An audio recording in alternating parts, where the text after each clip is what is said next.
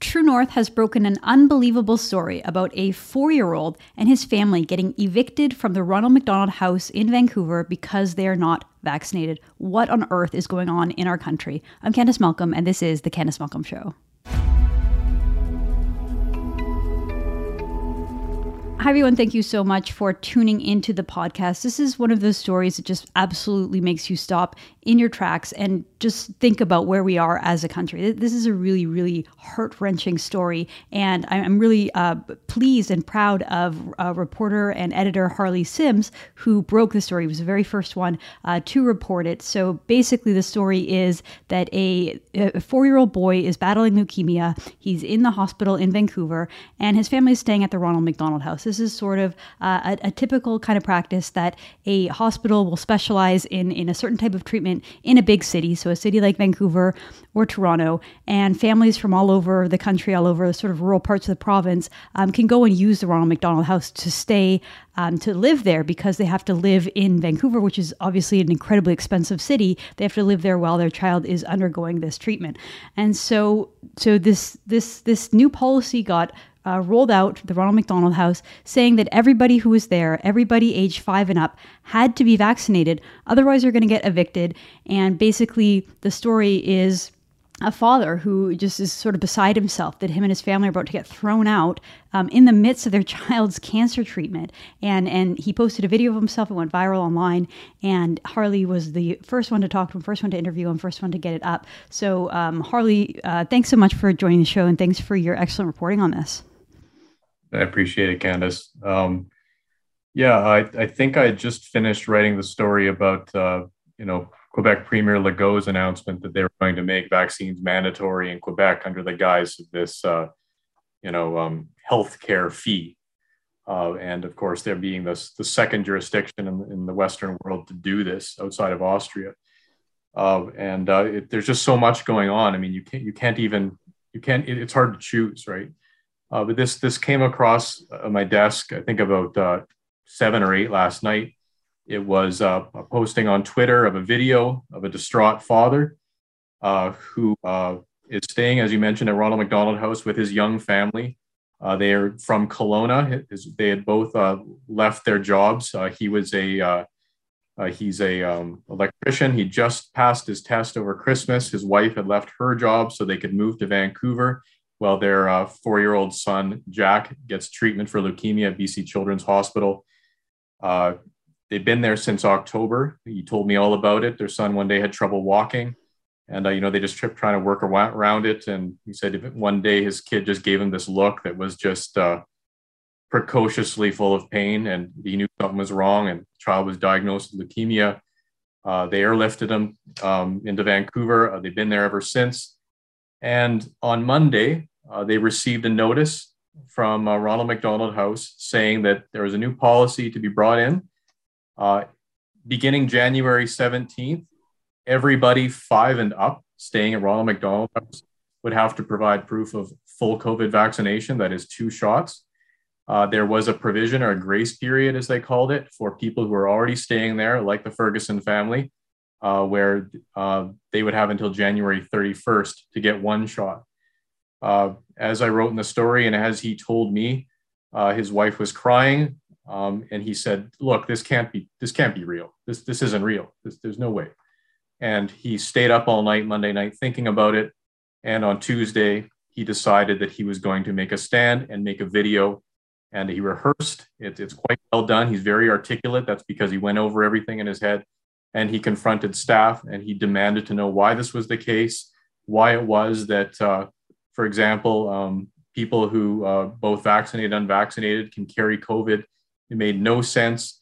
And it's not just about him. He stressed it wasn't about him. It's about every five year old up who's staying at Ronald McDonald House with cancer, life threatening diseases. Some of these children are dying. Their families are staying there. Even if uh, the parents are vaccinated um, and they don't want their child vaccinated, which, you know, there's another family from Kelowna in that situation um, they would have to leave. And so he, you know, God bless him, he could not believe it was happening. Uh, he said, "This is this is evil. It's straight up evil." And uh, I just want to everybody to know about it. And I just called him up and I just said, "Tell me your story. What can I do?" Um, I want to let everybody um, in Canada certainly know. Um, and I said, what can we do? What, what, what can we do for you coming out of this? And he said, I just want prayers. I just want prayers for my family. And maybe if somebody out there knows somewhere we could stay until June, which is when they expect Jack's treatments to be finished, uh, that'd be great. And, that, that's all he wanted. Wow. Well, it's, I mean, it's such a, it's such a heart wrenching story. It's, it's just, it's awful. Any, any story with kids getting sick and dealing with that kind of trauma is, is just hard enough to, to, to grapple with and deal with. Uh, you know, I was reading through his, his post and reading your story and watching the video, and it's, it's just very, very heart wrenching. And then, you know, on top of that, you, usually when people are, are in this situation, the worst situation you could possibly imagine being in, you know you're met with with charity and kindness and love and compassion and that and that's sort of the the the, the underlying purpose of the Ronald McDonald House. I mean, what an amazing charity they what an amazing service they offer, allowing families a place to stay uh, while they're going through this horrible, um, horrific thing in their life. And and yet here we, here we see sort of the exact opposite of that, um, saying you know because you don't comply with our ideology, we're going to throw you out on the street. Um, it's it's it's just so wrong on so many levels, and so. Uh, tell us a little bit about what happened because I know that they have a GoFundMe campaign. Their their video has gone viral. I know it got picked up by some U.S. sort of uh, influencers or, or um, you know f- famous uh, journalists like um, Steven Crowder. I don't know if he's a journalist. Famous uh, podcast hosts, I guess I call him. And uh, last time I checked, um, as of last night, the GoFundMe campaign that he, you know, he was trying to raise five thousand dollars. and he's up at ninety three thousand dollars. So incredible, an incredible response uh, from people out there. Obviously sympathetic with the situation, but um, how, how, how did this story uh, go viral so quickly? Uh, one thing I was asked was, is this the moment when people wake up and realize what's happening with these vaccine mandates? It's you know, I'm sure we all remember years ago with uh, migrants, there was a child washed up on a beach. Um, is, is that that sort of moment where, when we're doing this to children with cancer, families facing children who are dying, is this when we finally wake up? And I think that's why everybody who saw the video uh, flocked to it.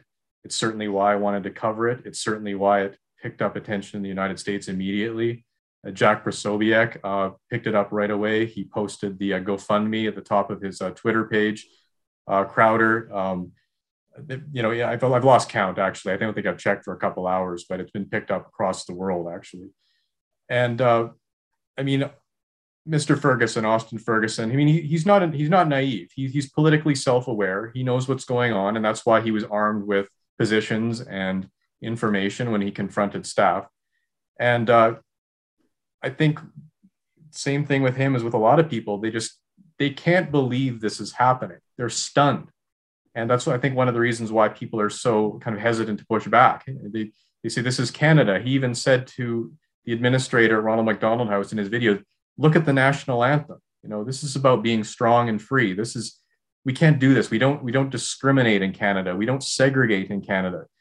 And uh, so he said when he was uh, lying there Monday night that, that this was something that he had to stand up for and uh, just make people aware that if it's going to happen in a place where children are fighting for their lives, um, where place where people have donated money to save sick and dying children, that's the end of it. He said, "This, this is if it's happening here, this is the end of it." And he said he, he can't believe we're at this point that, that the country has gotten to this where this is actually happening. And uh, I was speaking on Mississauga radio earlier, and I just said, "Well, yes, it's it's horrific." And I'm, you know, I'm I'm I'm not really surprised anymore at the things I'm hearing about this.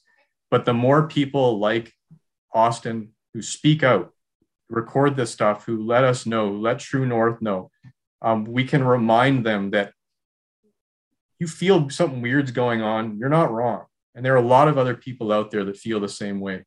And uh, we can start to you know raise our voices together and push back because this ends when we say it ends.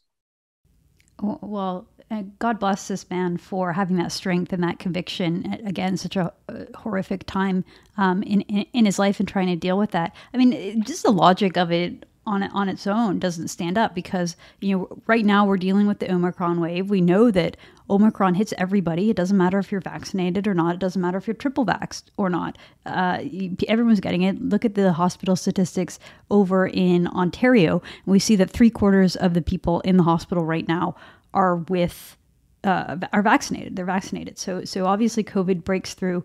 Uh, this this this strain of COVID breaks through, and, and and I think that the justification for vaccine mandates is, is falling apart because we still have to go into lockdown and we, we you know it, it, didn't it didn't get us out of the pandemic as it was promised and yet it seems like the people who are imposing it are like tightening their grip you mentioned francois legault wanting to impose an additional tax onto the um, unvaccinated, you know, Justin Trudeau's rhetoric is like turned up. To, the dial is like at like 200, and, and you know he's completely okay with scapegoating and vilifying this this one group. It's like, you know, at a time when the when the logic for the vaccine mandates is is completely falling apart, you, you see you see people pushing it with even more uh, more fervently pushing it, which shows you that this is about science, this is about ideology, and this is about power and, and, and authority.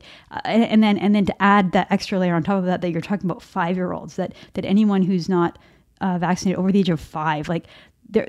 They, you know, the, the, idea that adults should get vaccinated, is like, okay, adults can die from COVID. Um, little kids you don't. And I understand wanting to protect the Ronald McDonald House because there are a lot of people who are sick in there and, um, you know, autoimmune compromise and that kind of stuff. But the reality is that COVID's still getting in. So it, it just it just seems like we're at this impasse impasse now where you know one side is ratcheting up their uh, tactics and their and their rhetoric, um, and, and and it looks like a, uh, you know if, if if this is any sign of things to come that you know the other side is starting to stand up uh, for themselves as well. Is that, is that sort of what, what you're seeing out there? Yeah, I mean, to, to start off with, uh, I had uh, two cousins who had cancer as children. Uh, they stayed, their family stayed at Ronald McDonald House in Vancouver. They're from Kelowna.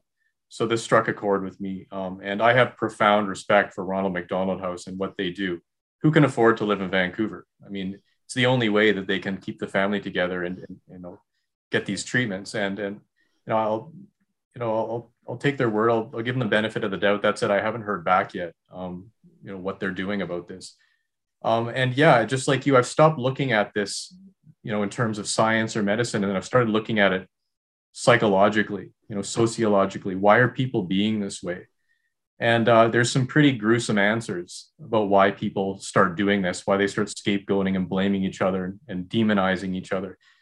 And you know, uh, as some people might know, I, I was a peace officer in British Columbia before joining True North. I, I do have an idea what the ugly side of humanity is. And I don't think the people that, you know, are, you know, so quick to, to, to demonize people for not getting COVID shots, I don't think they know what they're feeding. I don't think they know what they're playing with.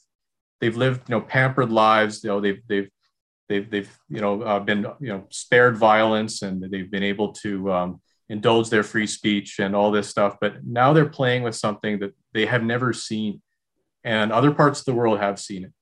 And I think we're slowly getting there. And I think we need to pull back, especially over something like this uh, a, a charity that gives families of young children a place to stay while they fight for their lives. And just throwing this in the lap of a family whose four year old has cancer something that no person should experience, much less parents, um, is just it's evil.